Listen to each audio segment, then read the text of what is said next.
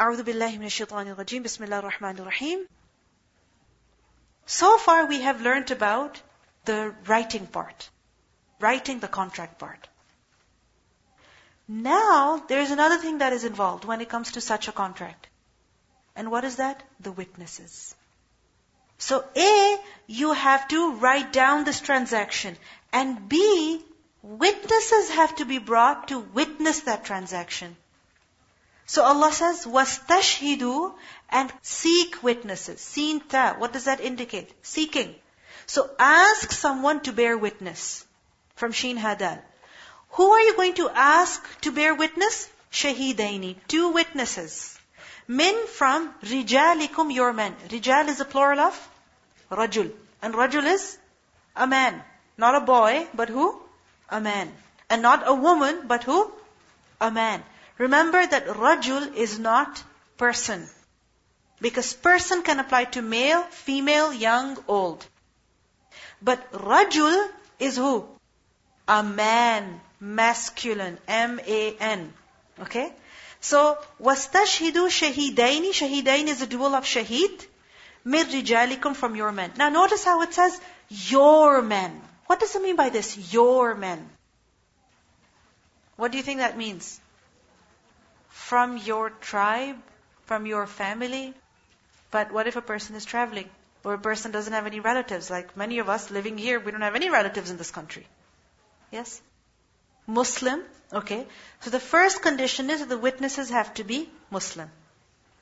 Secondly, it has also been said that مِنْ رِجَالِكُمْ means that the men have to be free men, not slaves. Why not slaves? Not that we have slaves right now, but when there were slaves, why weren't slaves allowed to bear witness to such contracts?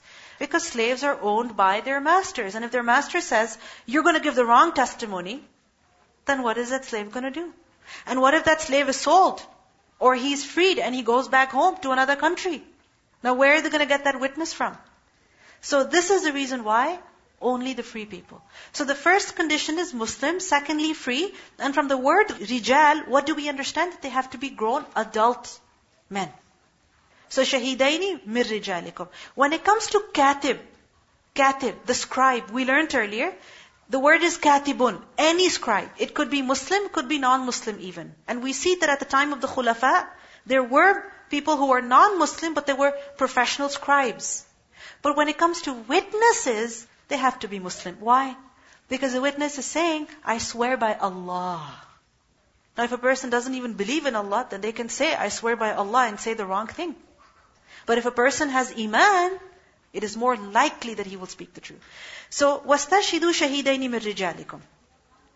But, what if a person wants that a woman should be a witness? Let's say, a man is taking a loan, and he wants that his mother or his wife or his sister or his daughter, because they are heavily involved in financial matters, he wants that one of them should be a witness to that transaction. Is that possible? Yes. Allah says, فَإِن, then if, لَمْ يَكُونَا, they are not. Yakuna, dual. They too are not. Meaning the two witnesses are not رَجُلَيْنِ, two men. Rajulain, dual of Rajul. Meaning if the two witnesses are not men, why? For whatever reason. It doesn't mean that a woman can only witness when the men are not present. No, even in the presence of men, a woman can be asked to witness. It's up to the people involved in the loan, the debtor, the creditor, to decide who the witnesses are. So فَإِن لَمْ يَكُونَا رَجُلَيْنِ, if the witnesses are not two men, then Allah says فَرَجُلٌ, then one man, and وَامْرَأَتَانِ, and two women. Imra'atan is a dual of imra'ah. And imra'ah is a woman. Then one man and two women are going to witness that contract. But these witnesses, whoever they are, whether it is two men or one man and two women, whoever the witnesses are, Allah says they are going to be who? Mimman, from those people who tardawna, you all are pleased with. Mina shuhada, from witnesses. Shuhada, plural of shaheed. Meaning there should be such individuals who are acceptable, acknowledged for their honesty, they have a good reputation in the Muslim society. And notice the word tardawna. This is plural, not dual. You all refers to the Muslim ummah, not the creditor and the debtor. Because the creditor-debtor might say, no, I don't want this person as a witness. The other will say, no, I want him to be the witness. The other says, no, I don't want her to be the witness. And the other says, no, I want her to be the witness. So if the witnesses are left to the creditor-debtor, then there will be an endless dispute. So who can the witnesses be? People who are well-respected, accepted as righteous, honest people in the society. Who can the witnesses be? Competent, acceptable, trustworthy people known in the community. So for example, an uncle from the masjid. Okay? Like we typically have. You know, some uncle from the masjid. This uncle comes to the masjid regularly. Have you ever been to their house? No. But you just know them to be a good person. He's always there. You know, at the masjid, he comes five times a day. He's there at Jummah time. He's there when it's Ramadan. So he's well respected in the community. All the people know him. You understand? So, مِمَّن تَرْضَوْنَ مِنَ الشُّهَدَاءِ, people who are accepted in the community. Ibn Abbas radiyallahu anhu, he said once that شَهِدَ عِنْدِي رِجَالٌ مَرْضِيُّونَ. رِجَالٌ مَرْضِيُّونَ. Meaning people who are accepted, approved of by the Muslim ummah. They bore witness in front of me. And he was referring to the Sahaba. One of them was Umar radiyallahu anhu. And then he narrated the hadith that Umar radiyallahu anhu said such and such, that the Prophet sallallahu alaihi wasallam said such and such. So he used the word rijalun mardiyun, meaning people who are well known in the community, accepted. They have a good reputation. So mimman tardawna min ash-shuhada. Now, what do we see here? Who are the witnesses? Two men, and if not two men, then one man and two women. I have a question for you. Can you have only two women as witnesses? Only two women. No. You have to have two women and one man. Another question. Can it be four women and no men?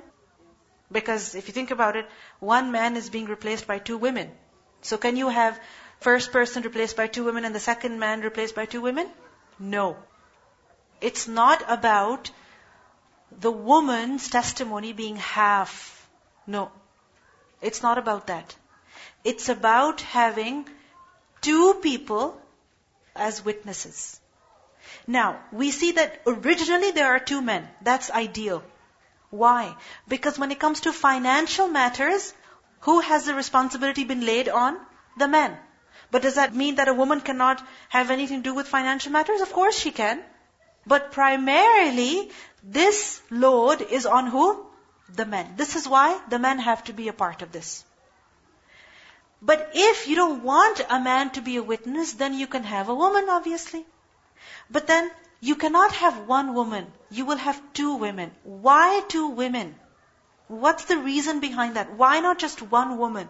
Allah gives a reason over here. And what is that reason? An that, meaning just in case, tadilla. She errs. She makes a mistake. Tadilla from the root letters, dad, lam, lam, dalal. What does dalal mean? To get lost, to go astray. So she is testifying and halfway through she gets lost. Was it two thousand or was it twenty thousand? And women are very good at such things. I'm not saying that men are not, but women are good at this. So, أَن تَضِلَّ إِحْدَاهُمَا, just in case one of them errs, she makes a mistake, then فَتُذَكِّرَ, then she will remind. تُذَكِّرَ ذَا الْكَافْرَ. She will remind. Who will remind? إِحْدَاهُمَا, one of them too, al-ukhra, the other. So, just in case one forgets, then the other will remind her. Ukhra from the root letters, hamza kha, ra. This means that the testimony is not going to be given by both the women. That both say together, we bear witness that such and such amount was borrowed on this day and was to be returned by this person on this day. No, both of them don't give the testimony together. Only one of them gives it. But just in case she forgets, then the other will remind her. So this means that both of them are allowed to discuss and talk even during the testimony. أن تضل إحداهما فتذكر إحداهما الأخرى. Now, why is it that a woman, you know, she is mentioned that if she forgets, then the other will remind her. And for the men, this has not been said that if he forgets, then the other will remind him. When it comes to the testimony of the men, each person's testimony will be taken separately. So basically, you need two testimonies. What do you need? Two testimonies. So the first person, he says, I bear witness, twenty thousand dollars were taken. The other witness, he says, I bear witness that twenty-five thousand dollars were taken. These are two testimonies, two separate ones. So what you need at the end of the day is two separate testimonies. Now in the case where there are two women and one man, again, the man will say, I bear witness, twenty thousand dollars were taken. And the women, one of them says, I bear witness, twenty thousand dollars were taken. But the other reminds her, no, it wasn't twenty, it was twenty-five. Remember? He said such and such, and then he said twenty-five. And she said, oh yeah, it was twenty-five. Okay? So, the point is that if the men, their testimony contradicts, then it will be rejected. It will be rejected. But the women, women, their testimony will not be rejected. Why? Because both are allowed to discuss amongst each other. They are both allowed to discuss amongst each other. So their testimony will not be rejected. Whatever they decide, agree within themselves, it will be taken. But if their testimony contradicts the testimony of the other man, then it will be rejected. Do you understand? If the testimony of the women contradicts the testimony of the man, then both the people, their testimony will be rejected. Why? Because there is a contradiction. So it's not about having two women testify. At the end of the day, what is it? Two testimonies that you need. But then why do you allow two women to give one testimony and one man to give only one testimony? Why? This is, you can say, creating ease for the women. Allah subhanahu wa ta'ala is very, very gentle, very loving and very caring when it comes to the women. We think this is not justice. This is not equality. You know what? Allah is being extra nice with you. And there you are saying, oh, we want the conditions to be more strict with us. I always mention this, that I see girls with their buddies, with their friends everywhere. Even when they go to the washroom. Isn't it? One is using the restroom and the other is waiting outside for her, holding her jacket. One is putting on makeup and the other is watching her. Yeah, do it a little bit here, do it a little bit there. Just fix it from here. Can I smell your perfume? Can I take your cream? Can I borrow it? Which one is it? Constantly, girls are together. You won't see this with boys. That one is in the washroom and the other is standing outside with his jacket. You'll never see them. That one is doing wudu and the other is telling him, fix your beard from here. Or fix your hair from here. Never. Girls need girls. Isn't it? They feel happier. They feel relaxed. They feel more secure. Isn't it so? You feel more secure when you're with your friends. Yes. She's saying that she once saw it in a comedy show that when a man wants to go to the washroom, he'll just get up and go. But when a woman wants to go, she will tell her friend, let's go to the washroom. So imagine if she doesn't feel secure going to the washroom alone, please come with me. I don't want to go alone. You think she's going to want to go to the court alone and bear witness alone?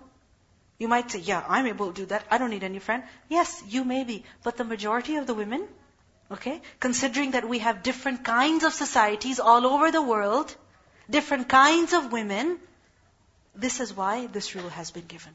And this is also to protect the woman so that no one can oppress her. No one can tell the woman, you know, for example, the husband or the uncle or another individual, you better say twenty-five thousand, otherwise you're done. Because if she says twenty, her friend will say, no, it was twenty-five. Do you see what I mean? So the girl is being protected. Allah is being more lenient with her as opposed to the men. So this is for our own protection. And there are many other reasons which don't need to be discussed over and over again. But the main thing is that Allah is protecting the woman. This is why He has said that in case she forgets, then the other will remind her. And also remember that only when it comes to certain matters, then it is that the testimony of two women is required. Okay? Or that two women are required to be there. When it comes to other matters, then the testimony of one woman is also sufficient, where the testimony of a man will not be accepted. So this is not that in every situation, in every kind of court case, two women have to witness. No, it's only in certain matters. For example, when it comes to family law, family law. Who knows about families in general, all the relatives? Who's good at that? The women. They know, okay, you know, we have that great aunt who has that niece who lives in this country, in that city. So when we're going there, we're going to visit. And the husband says, really? I didn't even know I had that great aunt and that cousin and so on and so forth. The husband doesn't usually know. Who knows? The wife knows, typically.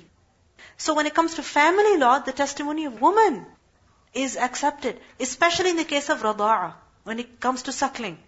When it comes to suckling a child, nursing a child, then the testimony of one woman is accepted. For example, there was a case at the time of Uthman radiyallahu anhu, where a woman had nursed several children. They were not her own children, they were different children from various families. She had nursed them. And we know that if two people have been nursed by the same woman, then they have the relationship through radā'a.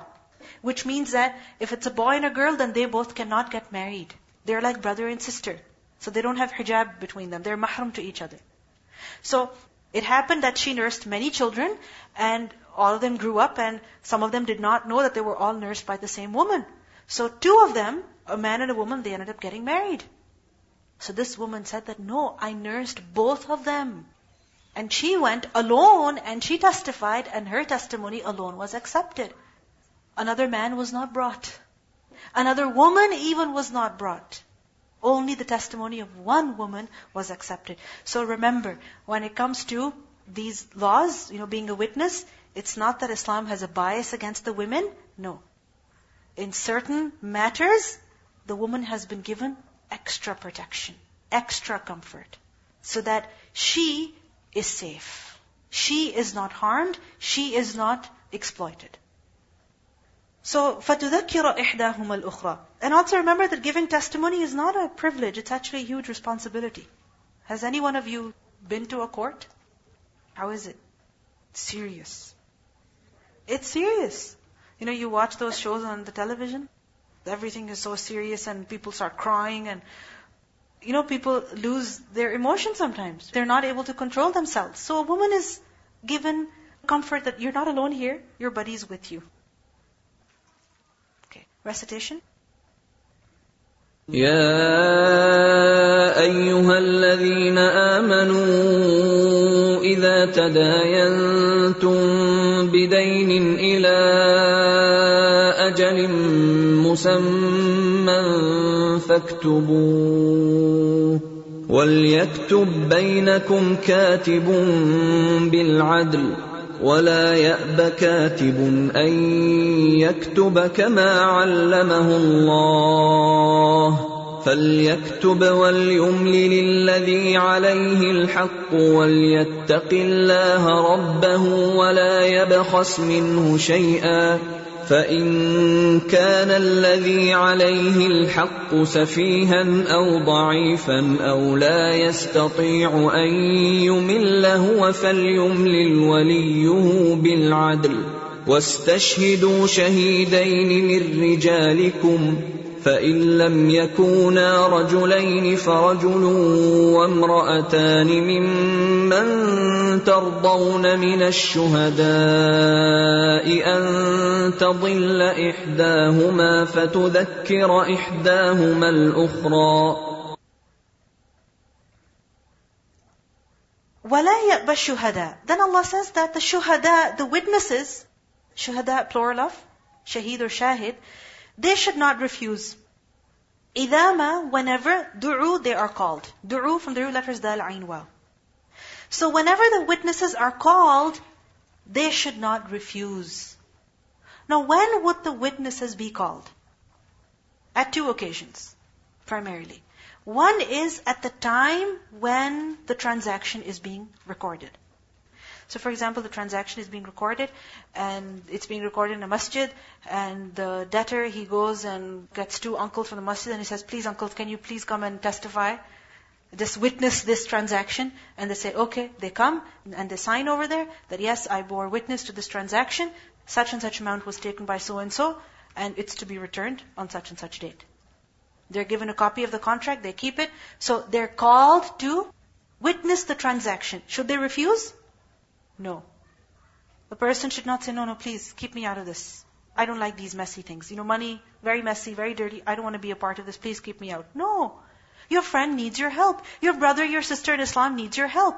And if you are available, they need you. They need the money. So don't refuse when you're called as a witness. And as a witness, you will not be held responsible in the sense that you don't have to give any money. You just have to witness. You just have to help facilitate the transaction. Secondly, another time, they will be called, hopefully not, but they might have to be called in court to witness. The legal document is presented and the witnesses say that yes, I was present on that day, that evening in the masjid when these two individuals, they came and the other witness was so-and-so and this transaction was agreed upon. So if he is called the first time or the second time, should he refuse? No, he should not refuse. So whenever the witnesses are called upon in order to witness the contract or later to testify to what was the contract, they should not refuse. The Prophet ﷺ said, the best of witnesses is the one who comes forward with his testimony before he is asked about it. So even though you're not called, but you know that you should be there, you should help solve the dispute, then go ahead. So, وَلَا يَأْبَ الشُّهَدَاءُ إِذَا مَا دُعُوا.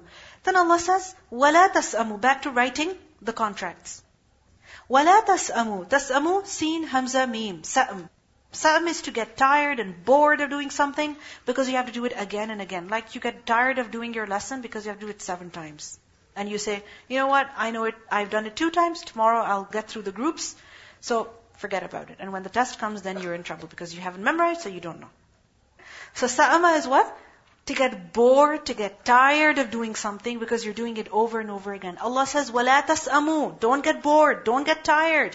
And تَكْتُبُوهُ, that you record it, that you record the transactions. صَغِيرًا أَوْ كَبِيرًا. Whether the transaction is صغير, small, or it is kabir, or it is big. صغير from the root letters?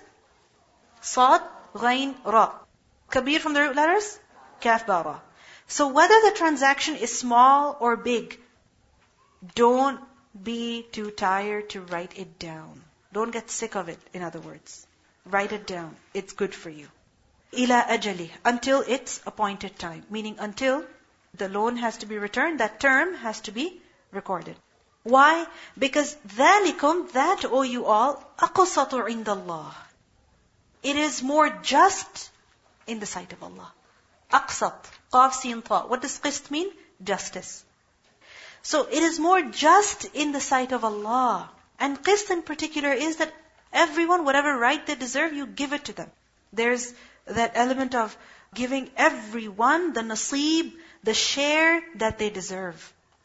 So it is more just in the sight of Allah. How is it more just? How is it more fair? That no one will suffer. The creditor, he will get back his loan, and the debtor, whatever he has to give, only that he has to give, not more, not less. So it is more fair in the sight of Allah.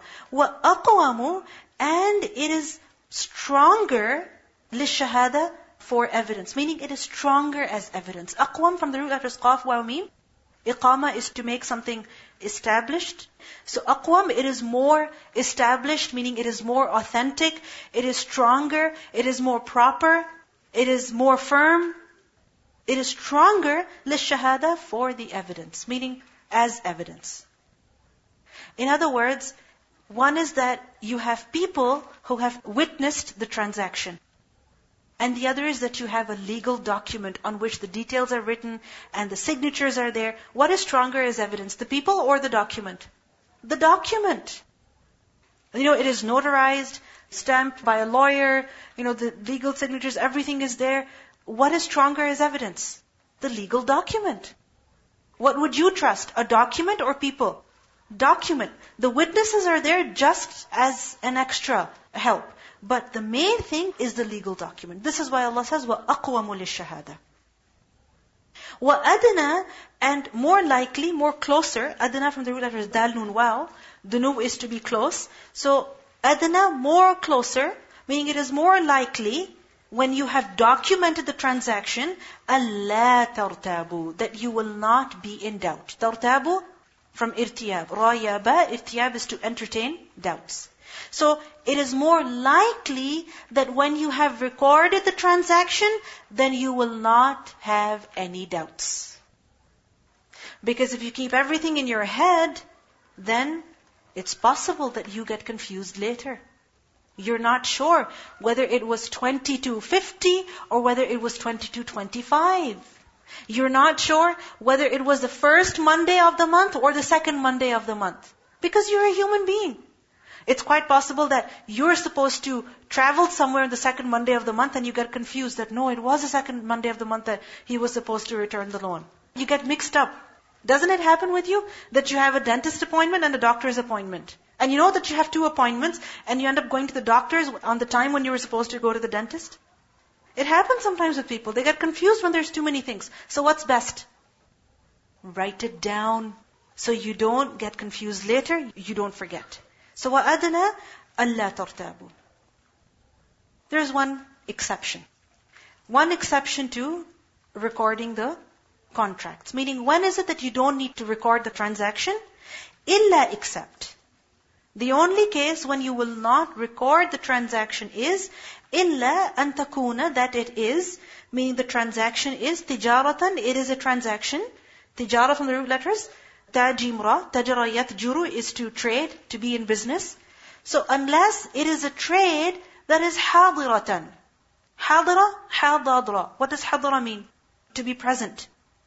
So everything is present there, meaning it is a on-the-spot transaction. The money was given, the item was handed over. Finished. Done. Tijaratan, hadiratan. Before the two parties leave, the contract is settled. So in this case, you don't need to write the contract. But still, these days, what do people do? They issue you a receipt, which helps you later when you have to return or you have to exchange or you have to go and say, you charged me for three, whereas I bought only two, or you charged me for one, whereas I bought two. So a receipt helps. So yes, immediate transactions, it is good if you write them down. But is it necessary? No, it's not. Why? Because تُدِيرُونَهَا بَيْنَكُمْ. تُدِيرُونَ from the letters dal wa ra. Dara yaduru is to go around. Adara yudiru is to make something else go around. تُدِيرُونَهَا meaning you make the thing go around. The transaction just goes around. You give the money, you take the object. And the circle is complete. You gave the money, and you took the object. The circle is complete. تُدِيرُونَهَا بَيْنَكُمْ. It's done. فَلَيْسَ عَلَيْكُمْ جُنَاحٌ. So there is no blame on you. أَلَّا that not تَكْتُبُوهَا. You write it. So there's no harm if you don't write it. Then Allah says, وَأَشْهِدُوا and call witnesses. Obtain witnesses. أَشْهِدُوا شِين هَذَا meaning call people to witness إِذَا وَنْ تَبَايَعْتُمْ. This is important.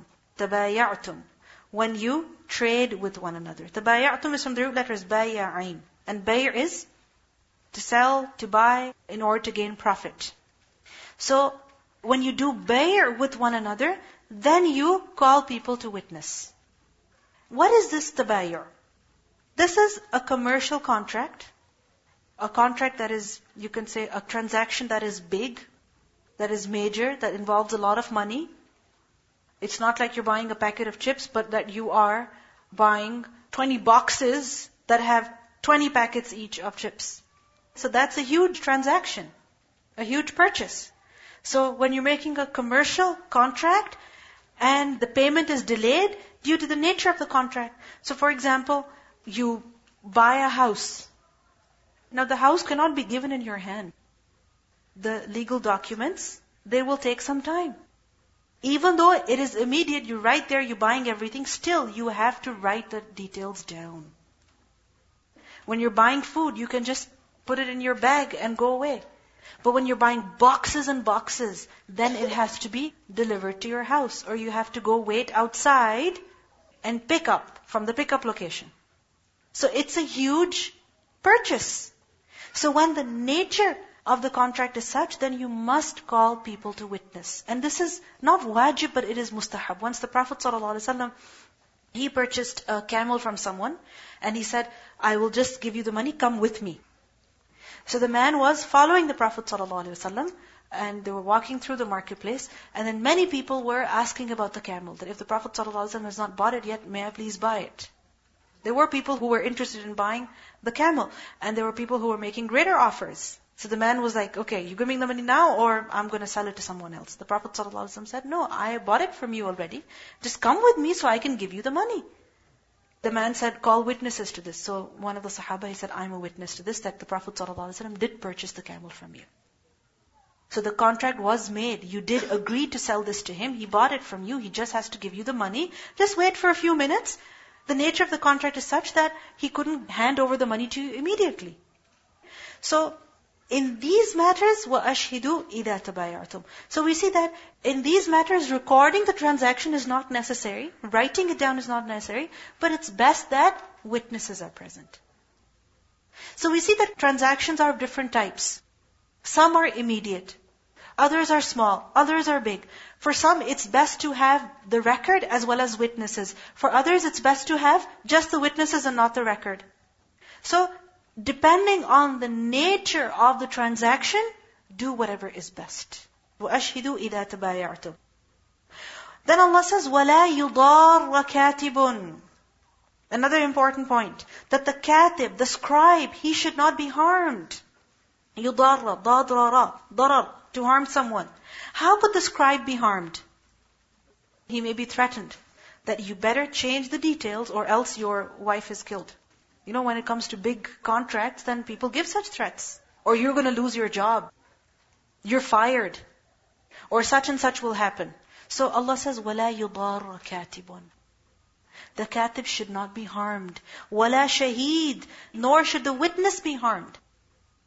The witness should not be harmed. Because sometimes it happens that if there is a person who witnessed a particular act, then the criminals, what do they do? They kill him. Or they threatened him, if you dare go give the testimony, then you'll see the consequences. Then in some bigger cases, people have to be given witness protection. So Allah says, وَلَا يُضَارَّ كَاتِبٌ وَلَا شَهِيدٌ. Why? Because the katib and the shaheed have nothing to do with your mess. They're just fulfilling their duty as a good citizen. So don't harm them. It's nothing personal here. They're doing you a favor, in fact, by recording the details for you, by witnessing for you. وَلَا يُضَارَّ كَاتِبٌ وَلَا شَهِيدٌ.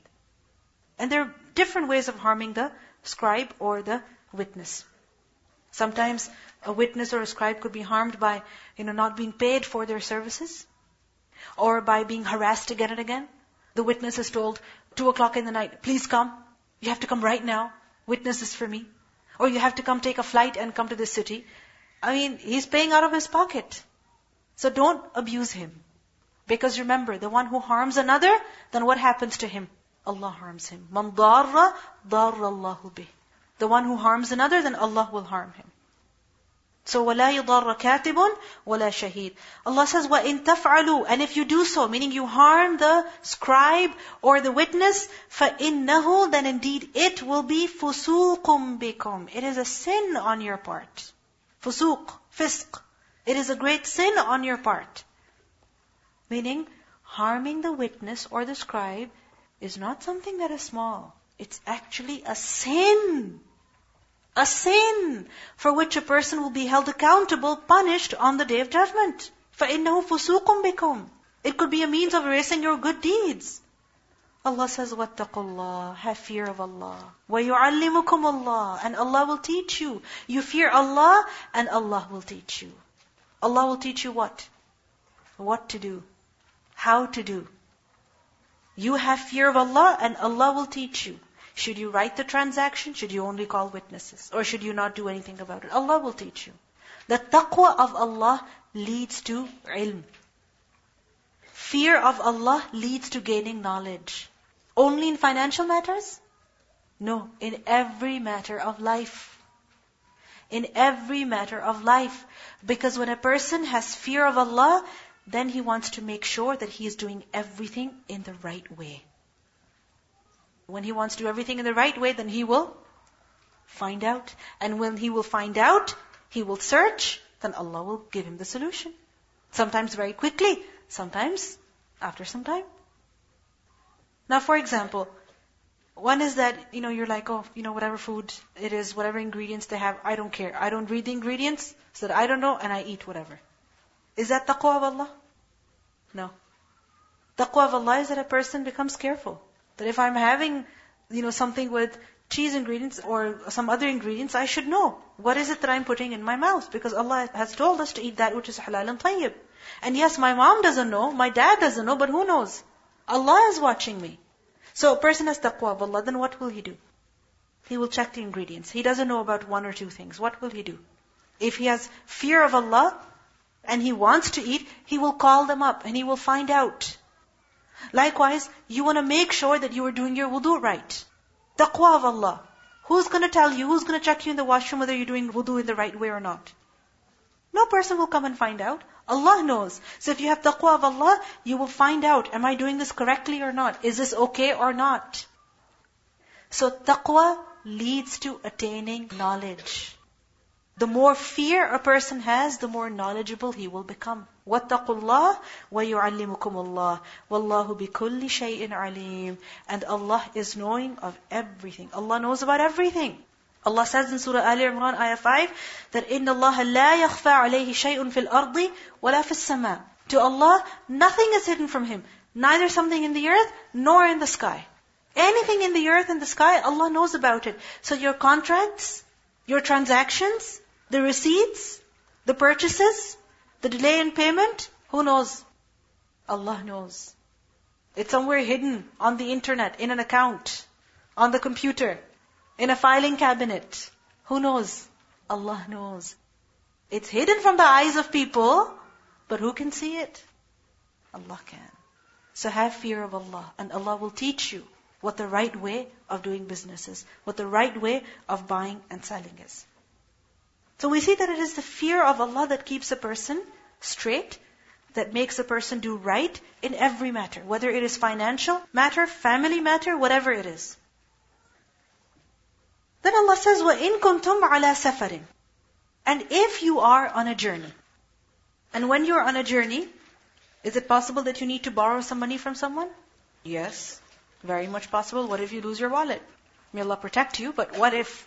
Or let's say you want to buy something, but you don't have all that money with you at the moment. You have it at home, but you don't have it then. So basically, you're buying something, but the payment is deferred. It's a dain. So if you are on a journey, وَلَمْ تَجِدُوا كَاتِبًا, and you cannot find a scribe. Back in the day, like I told you, any person could not be a scribe. A person had to know how to write. And these days also, what if you don't get an opportunity to find someone to write the document for you? You don't have much time. Katib, Ibn Abbas radiallahu anhu said that even if they find a scribe but did not find paper, ink, or pen, you have to conclude the contract very quickly. وَلَمْ تَجِدُوا كَاتِبًا. But it's a big exchange, it's, it's a big transaction. Then Allah says, فَرِهَانٌ مَقْبُوضًا. Farihanum maqbooda, what does it mean? Then a security deposit should be taken. Rihan is the plural of the word rahn. And rahn is a pledge, security, mortgage, collateral. Literally, rahana means habs, to retain something. Allah says in the Quran, kullu nafsin bima kasabat rahina. Rahn is basically an item that is kept by the creditor as a guarantee that his property will be returned to him. And who's the actual owner of that item? The debtor, the one who is borrowing money from him. I remember somebody once mentioned this, that in school, if you wanted a pencil or a pen from your teacher, and people have a reputation of borrowing pencils and pens from the teacher all the time, and the teacher, you know, she runs out of pencils and pens all the time, then a time comes when she says, give me your shoe, leave your shoe here, take the pencil. When you're done with the pencil, bring the pencil back and take your shoe. Okay? So that shoe is what? Rahn. It's a security deposit. From who? From the debtor. That you keep my shoe and I'm telling you, I will give you back your pen. So when the pen is returned, the shoe will be returned.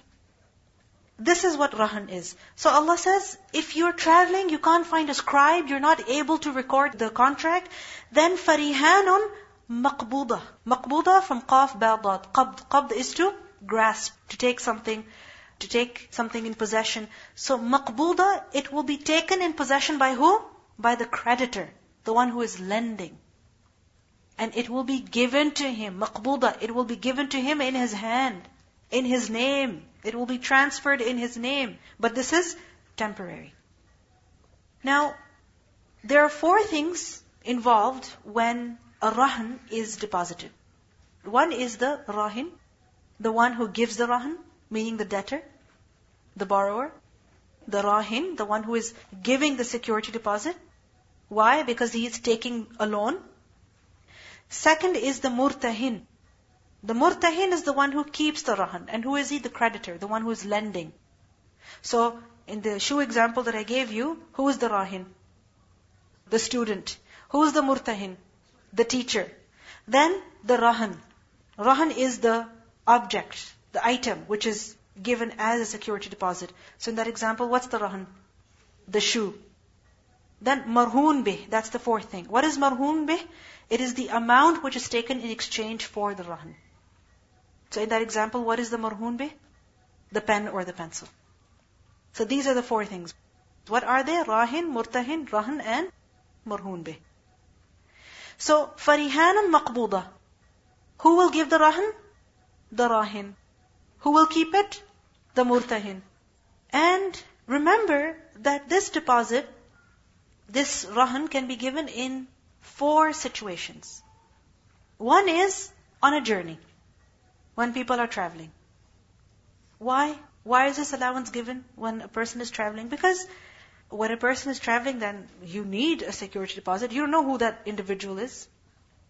Somebody says, may I please borrow five hundred dollars from you? I lost my wallet. I'm a tourist here. And you're like, okay, you give me your gold ring and I'll give you five hundred dollars. You don't know who that individual is. What if he's cheating you? What if he's lying to you? He says, here is my number. And later on you call that number and says, you know, this is not a number. There's nobody here. So you don't want to get cheated. It's a huge amount of money. So in that case, rahan will be given. So when? On a journey. Because it is more needed in that situation. But remember, it's not limited to journey only. It's not limited to when a person is traveling. It can also be given when a person is at home. So for example, you're at home, but there's no scribe. It's a small town, no lawyer, no person who can write such a legal document, no one who's aware of these matters. So you can't write the contract, but at least you can give the security deposit. So it's also allowed at home. Thirdly, when the transaction is recorded, the witnesses are there, but still the creditor wants to be sure that his money is returned to him. Like, the transaction is recorded, the witnesses are brought, but the creditor says, no, you have a bad reputation. Or, I don't know you. You have no credit history. How do I know? You give me something as a deposit. And fourthly, on a journey, that the contract is recorded and the rahan is deposited. You find a katib. You are able to record the transaction. And on top of that, the rahan is also deposited, just to be on the safe side. So it's not just on a journey when you don't find a scribe, but also in other situations. So farihanun maqbudah. And notice the word maqbudah.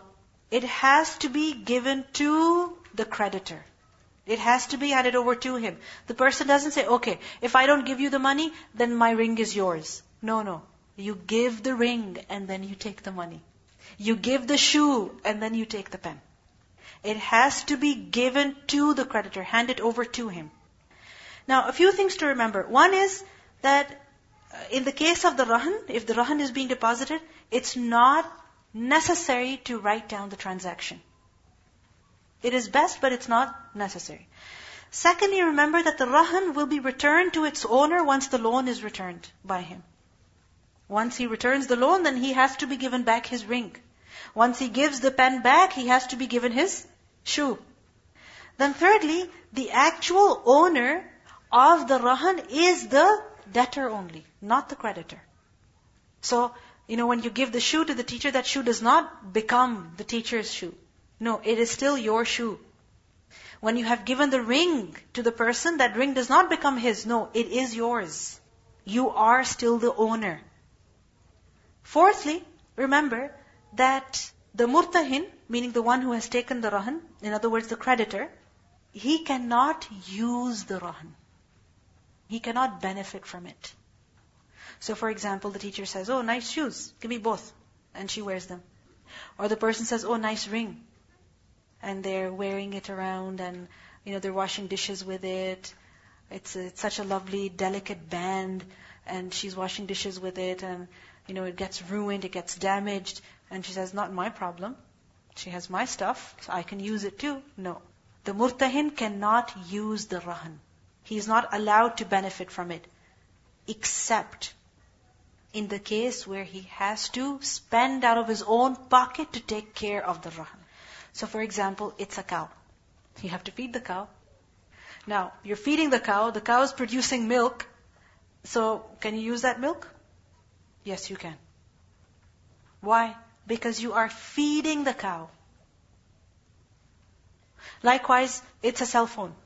You're paying the bill every month. So, can you use it? I'm talking about not the actual phone, but I'm talking about the phone plan. Okay, you're paying every month twenty-five dollars for it because that was the contract with the phone company. So can you use it to make a call here or there because you're going to end up paying the bill anyway? Yes, you can. The phone plan, you can. But the phone, not a good idea. So that's something that we must remember. And remember that the benefit should only be as much as the person is spending on that rahan. Not that he says, "Oh, I've milked this cow for so long, you know, might as well slaughter it and eat it." No, you can't do that. You can't do that. Or for example, the cow has a calf and you hide the calf. No. You can't take the calf and the milk. You can take more milk when the calf is there. Or you can charge the person more money for, for keeping both cows or whatever, but you can't take more advantage. So, for example, when it comes to this example of um, shoe and pen, can the teacher use the shoe? Can she? No, she cannot. Can she sell it? No, she cannot. It's an amanah with her. It's a trust with her. Now, one more thing is that the rahan should be equal to the amount of the loan. It should be of equal or similar value at least. Because it's a security deposit, right? It's a security deposit that if you don't give me my thing back by this date, then this is mine. Because the term was fixed. You have to give me my money back by the end of the year. If you don't give me my money back by the end of the year, then this cow is mine. So this pen and shoe, is it right? It's not right because the value of the shoe is more than the value of the pen.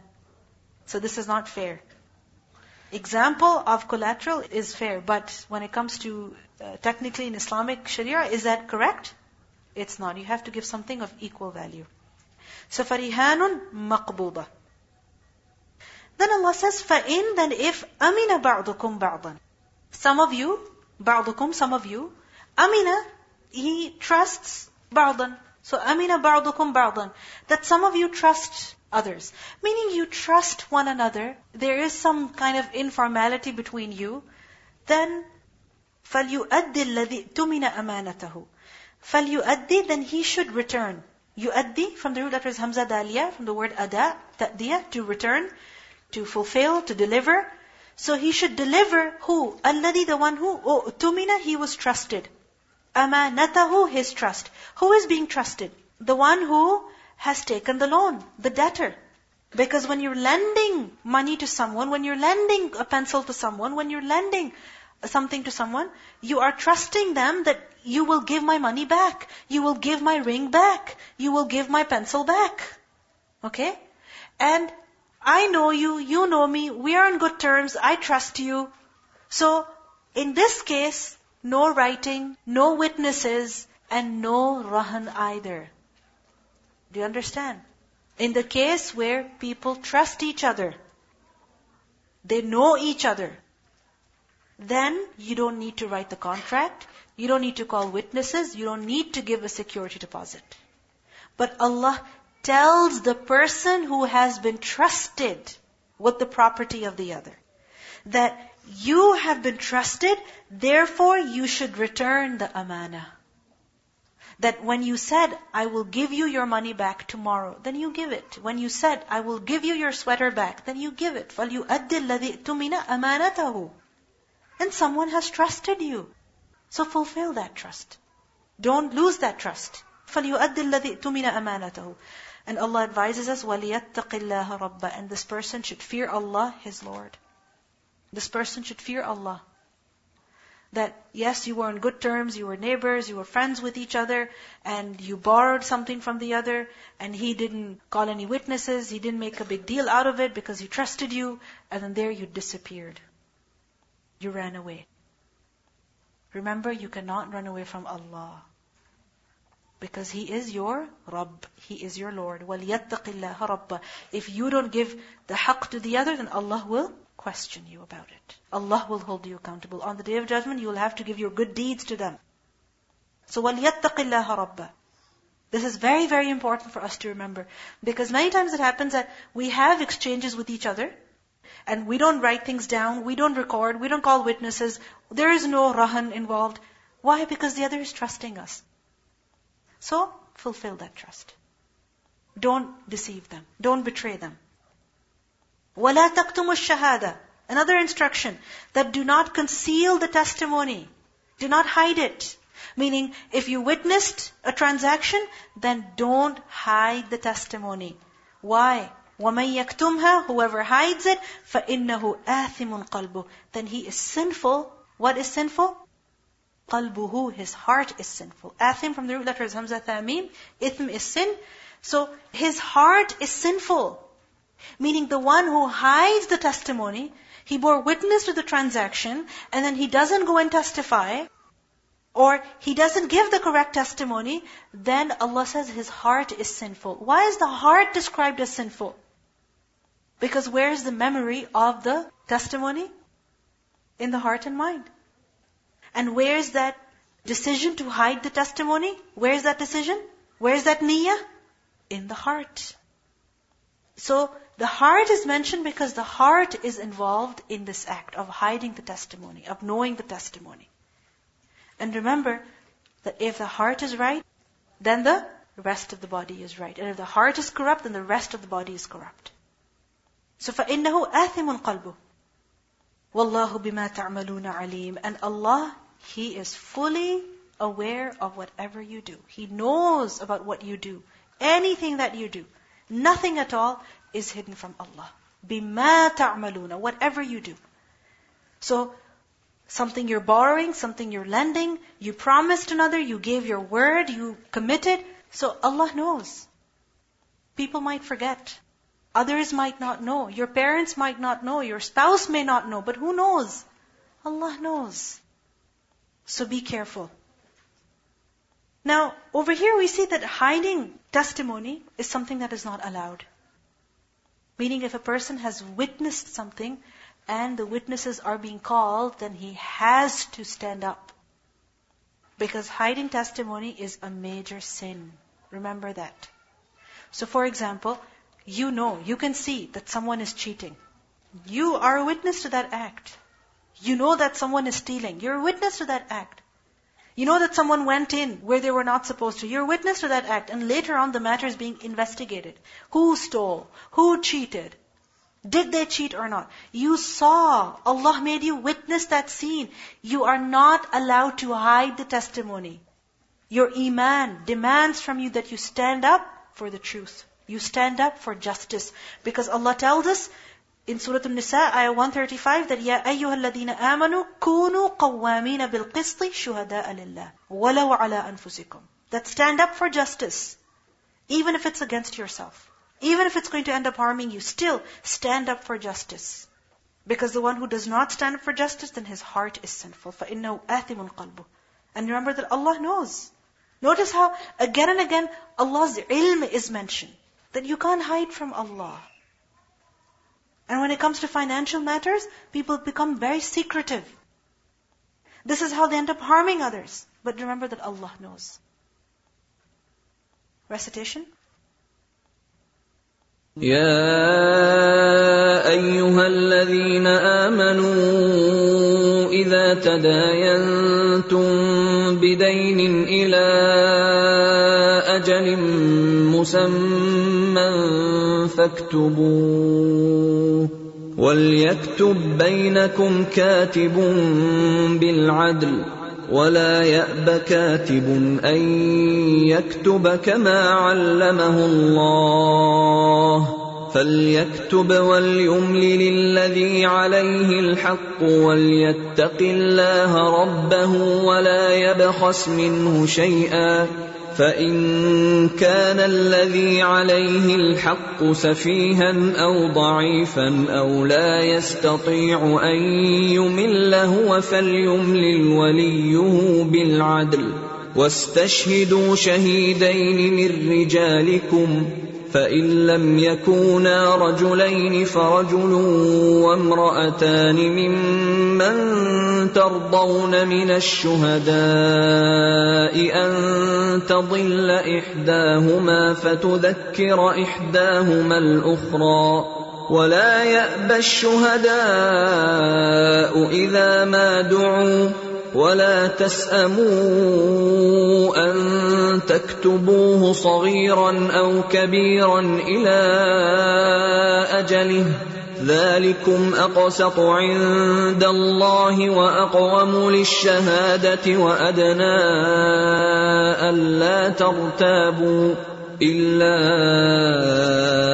أن تكون تجارة حاضرة تديرونها بينكم فليس عليكم جناح ألا تكتبوها وأشهدوا إذا تبايعتم ولا يضار كاتب ولا شهيد وَإِن تَفْعَلُوا فَإِنَّهُ فُسُوقٌ بِكُمْ وَاتَّقُوا اللَّهَ وَيُعَلِّمُكُمُ اللَّهُ وَاللَّهُ بِكُلِّ شَيْءٍ عَلِيمٌ وَإِن كُنتُمْ عَلَى سَفَرٍ وَلَمْ تَجِدُوا كَاتِبًا فَرِهَانٌ مَّقْبُوضَةٌ فإن أمن بعضكم بعضا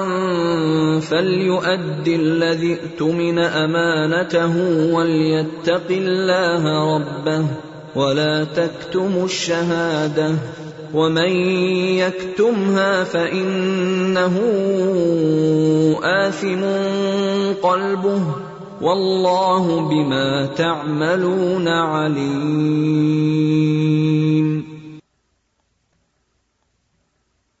So, should every transaction be recorded? No. Which ones have to be recorded? Those that are major, where a person does not know the other, there is a lack of trust, where the payment is delayed, it's a little more technical. So, in that situation, the transaction has to be recorded. But if people trust each other, then does that need to be recorded? No, but it is still better to do that. It is always better to record the transaction. Now, I have a couple of questions for you. Write them down so that you can discuss them in groups tomorrow. And these questions, please get the answers from now. Study the ayah yourself because a review is very important. Otherwise, you'll forget it. Okay? One is, what is a dayn? What is a dayn? Who is the creditor? Who is the debtor? Who is the katib? What does he have to write? Who are the witnesses? When do they have to witness? And what are the additional commands regarding the katib and the shaheed that are given in these two verses? With regards to the witness and the scribe that Allah has given in these two verses.